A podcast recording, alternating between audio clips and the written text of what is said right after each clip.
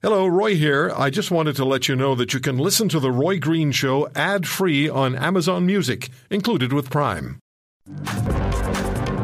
The situation within Canada's healthcare system, particularly ERs, emergency rooms. Not good now. Really not good now. The Canadian Medical Association released this statement. Or anyway, here, here's the headline of the one page statement they issued this week Patients, providers suffer as ERs are overwhelmed yet again. Wait times up to 20 hours are being experienced. And then I went back and I found uh, the Canadian Medical Association Journal September 25 of last year, there was an article headlined, Without More Acute Care Beds, Hospitals Are on Their Own to Grapple with Emergency Department Crises. And that's spelled C R I S E S, as in multiples. Dr. Kathleen Ross is the president of the Canadian Medical Association, and she's back with us. Dr. Ross, thank you for, for, for taking the time. Happy to be here. So, the fact the CMA issued this one page release on the state of ERs in Canada speaks volumes to me. But, Dr. Ross, uh, please, the perspective for Canadians who view emergency departments at their hospitals as the refuge, perhaps, of last meaningful resort when they or their loved ones are in health distress, particularly the six million or so who have no family doctor.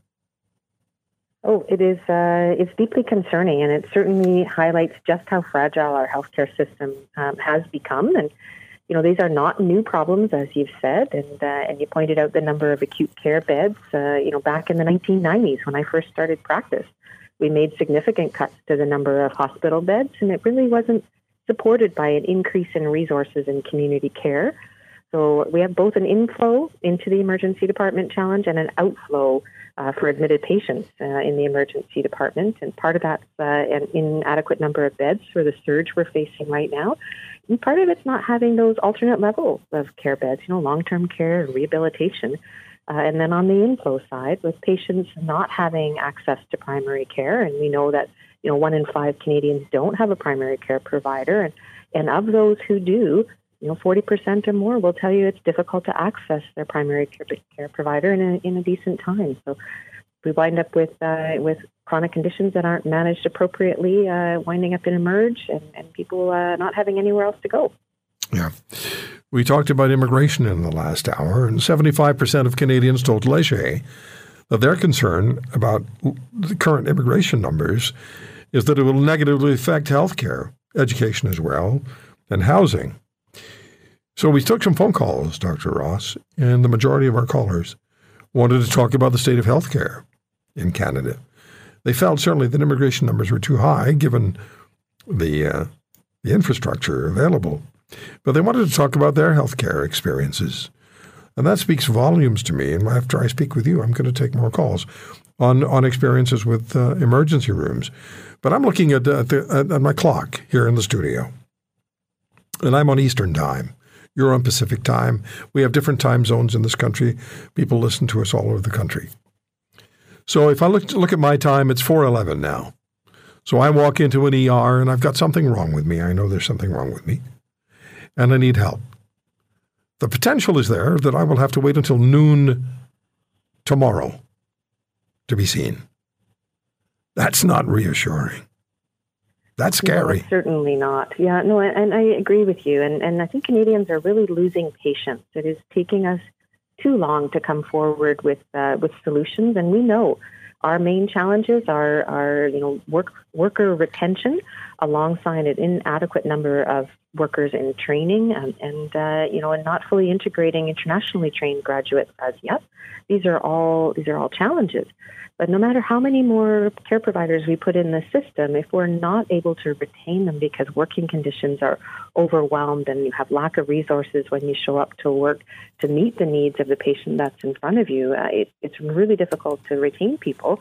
Uh, and we're seeing burnout and, uh, and resigning uh, from positions across the country.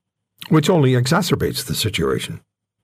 Oh, absolutely makes it uh, makes it worse. So we know we need to we need to, to shore up the system as it exists right now for sure, and that sustainable healthcare funding uh, is, is, important. But we also need to set clear targets to enhance uh, patient access. Looking at our foundation, our front door of healthcare in primary care, looking at what we need to do to support our emergency departments, and then on the other side, looking at shoring up community services uh, whether that's long term care beds, rehabilitation beds, hospital at home, so we can treat some of these conditions in the home rather than having a, a bed uh, occupied in the emerge or elsewhere. All parts of the solutions. Dr. Ross, I'm not going to tell you anything you don't know. But I had the lead doctor of a group of emergency rooms in Hamilton hospitals tell me that patients were dying because they couldn't get inside an emergency room at the hospital nearest their home or location of distress. That was in the 1990s, when there were already hospital bypass instructions for ambulance crews because ERs then couldn't handle any more patients, and it was those paramedic ambulance crews who were left caring for patients who couldn't be admitted to the ER while the ambulance was parked outside. Is it still is it still that bad? It is not a new problem, and uh, and unfortunately, these these pressures keep mounting. And and the approach in healthcare management often, uh, we know, is the emerges a canary uh, in the coal mine is to go to find a, a more resilient canary uh, but I think time is now to really have a, a, good hard look at the coal mine.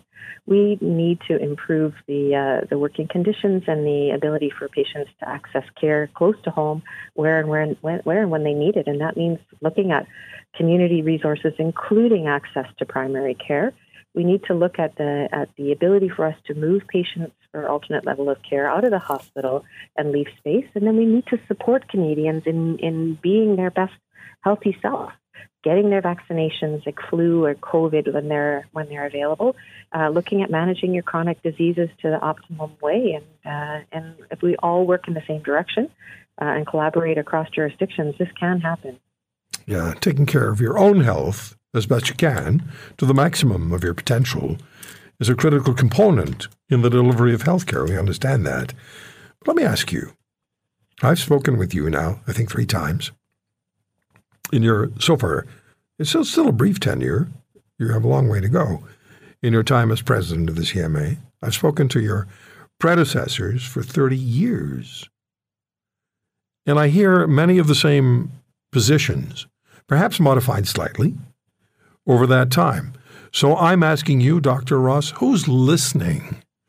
Who's actually listening and absorbing what the Canadian doctors are saying identifying as the problem in delivering the health care Canadians pay so so many dollars for, it, huge amounts of money go into healthcare. Who listens to you? So I think lots of people listen. It's just that the healthcare system is a behemoth of a machine. Uh, and we've seen these excellent works in, in silos across the country. I like to call them cylinders of excellence. But now is the time to break down silos, to actually set some targets, understand uh, what we need to deliver in the way of services before we say who uh, and where. So, what do we need? Then start talking about who and where. Start ensuring that we have the right uh, number of people, the right number of places to place patients, uh, and ensure that those dollars are are there to uh, to improve healthcare. I've been at this for 30 years. I've been having many of these same conversations for 30 years. I think what's changed this time is the urgency that the Canadian population at large feels now. We know we cannot continue doing more of the same.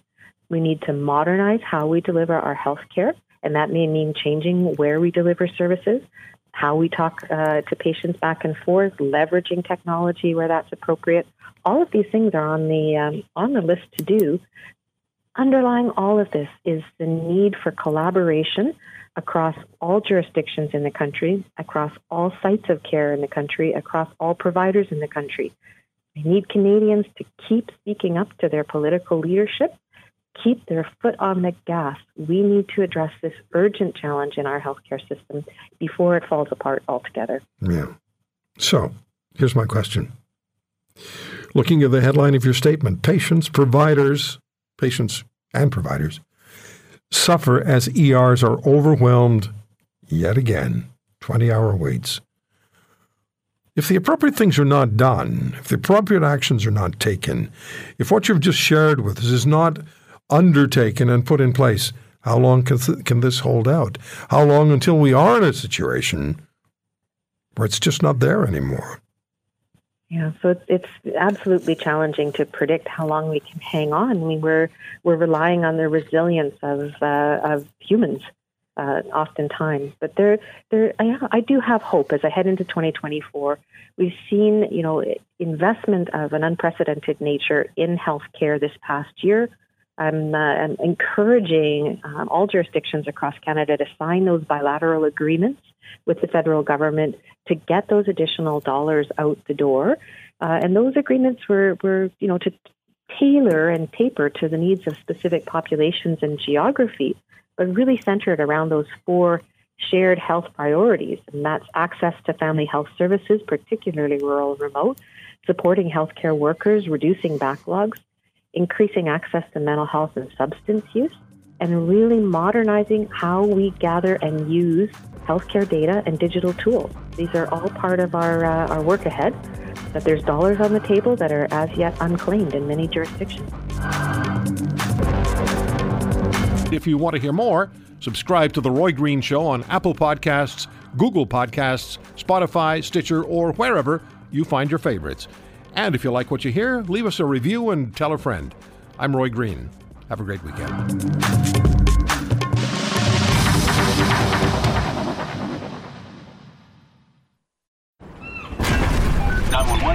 911. What's your emergency? Ah, I'm on a cruise ship. Ah, there was an explosion. Oh my God, the ship is sinking. I can't get out. There's water everywhere. We're going down. I've got a lock on your location. Stay with me. Hurry, hurry. Are you there? Help is on the way. Angela Bassett and Peter Krause return in an all-new season of 911 on a new night. Thursday, March 14th on Global. Stream on Stack TV.